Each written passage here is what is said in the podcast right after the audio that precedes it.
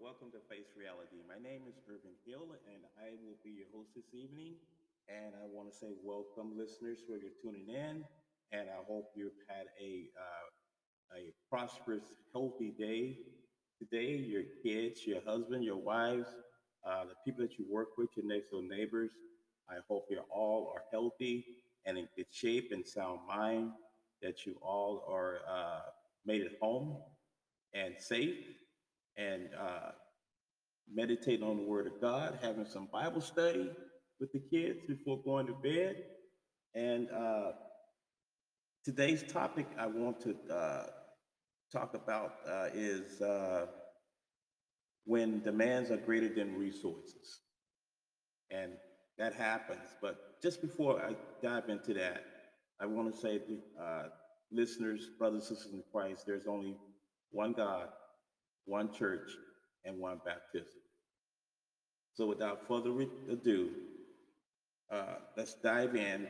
Let's talk about when demands and are greater than resources. Have you ever been in a situation where demands of life seem to overwhelm the resources available to you?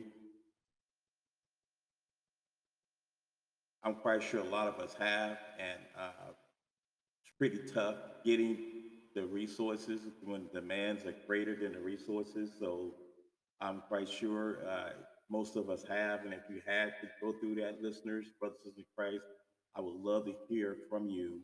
Uh, be sure to just do that at the end of this uh, when you you can do a uh, reply or you can leave me a voice message and I will get it and reply back to you. Uh, I like to have that conversation because uh, a lot of us uh, don't have the resources when demands are greater.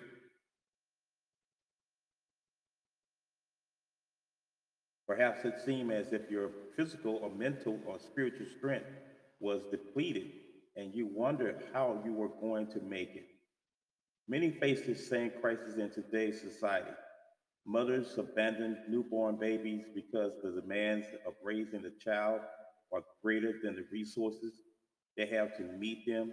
Young people smoking crack or marijuana to escape the reality that life's demands are greater than the resources they have to meet them. That is so true. So true. To where you see what I just said about smoking young people smoking crack, trying to find a way to uh, overcome it or to replace uh, what's going on in their life by doing that, crack, marijuana, trying to, you know, uh, escape reality. But you can't escape reality. It's there. And those those uh, demands are really great, and you don't have the uh, uh, connections or don't know the right people that can give you the right resources to help you with your situation. Let's talk about Jesus for a moment. Jesus' disciples experienced such a time as well when Jesus called on them to find food for 5,000 people. They told him, Jesus, that's a nice thought, but all we have are five loaves and a bread and a two fish to feed 5,000 people. What the disciples failed to realize was that their analysis was correct, but their solution were off base. The demand of the situation exceeds their resources, but the solution was not to send people away hungry. The disciples made a critical mistake by focusing on their ability to feed the 5,000, not God's. They started rationalizing instead of praying. They started doubting instead of looking to Jesus to come up with a solution. Listeners, let me ask you a question, brothers and sisters in Christ. Have you ever been in some type of similar situation like that where uh, you wasn't, you didn't think about God, you didn't think about Jesus, you just you basically just decided to make that choice yourself and and uh, you didn't know how you were going to do it. You, you didn't ask the higher power. You didn't ask the Father. You didn't ask you didn't ask Jesus to help you. And I'm quite sure we all have been in that situation one time or another, and and probably going to go through more if we don't change our mindset and focus on God.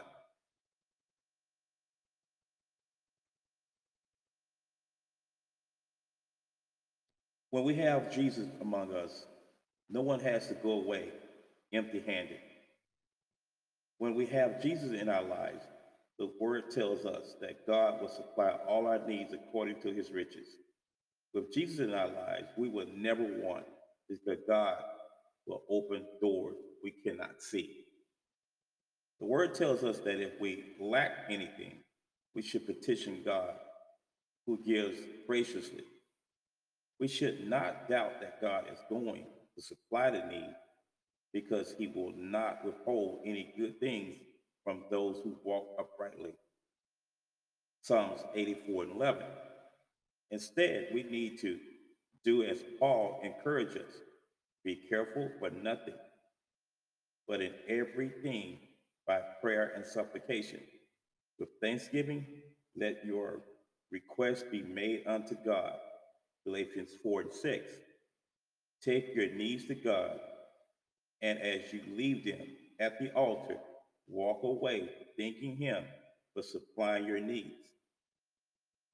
In Jesus' mighty name, we pray. Amen. So many of us are going to go through that, but there's a solution. And those that have walked that walk, you're able to teach your kids exactly what to do from your mistakes, mistakes I made. Uh, let's be, you know, face reality that only God can pull us out of these situations that we're in.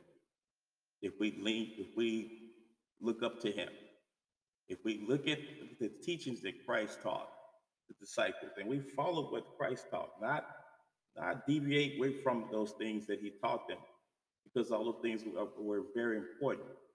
I'm not talking about uh, seminary school or philosophy or uh, theology, uh, theory, and all these things right here. God is not a theory, He's not philosophy. All these things man has thrown in there to to try to create some type of way of saying there's a better way than what God is doing. God's words is plain and simple before our eyes. But we, in order to get to understand the revelation of those words, we need to go deep, deep, deep dive into a self-inventory of ourselves. And we need to repent of all things that we've done. And we have to basically take a look at Acts 2 and 38 and that's where it all is all going to begin and change for us. And many of us have not uh, did that yet, and we we should be baptized the right way, not the wrong way, the right way. And many of us have been baptized the wrong way, but just have not uh, been taught that we were baptized wrong. But we can change that. We can change that, and that's an easy fix if you want to change that.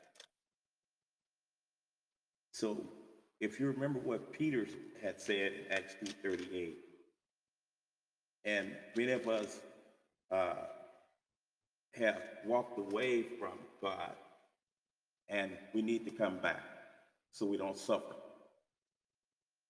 That's come back. Because at one point in time, I walked away and you may not have walked away uh, uh, physically, you walked away mentally, and uh, either way, you walked away and to serve something else more important your job, your husband, your wife, your kids can all be made of God, your car, your house, your money. All those things become before Him and become your God. This is why repentance is so important and being baptized. Let's take a look at what Peter said in Acts 2.38. Then Peter said unto them, Repent and be baptized, every one of you, in the name of Jesus Christ, for the remission of sin, and ye shall receive the gift of the Holy Ghost. For the promises unto you and to your children, and to all that are far off, even as many as the Lord our God should call. Wow. Now, wouldn't that be great to give up all the things that we've been doing wrong? All the things that we've been doing wrong. To get back with God and stay with God and receive the Holy Spirit and the gifts that's going to come along with it. Your choice, my choice. We have to make a choice who we want to be with. Choose whom this day you serve. And ladies and gentlemen, brothers and sisters in Jesus Christ, our Lord and Savior, I want to thank you for your time, for listening. I would appreciate if you will hit the follow link, leave a voice message or reply. And uh, I'd like to hear what you guys went through and how did you come out of it? And maybe your reply will help someone else to come out of it and do the right thing. This has been my time. God bless you. Have a great evening.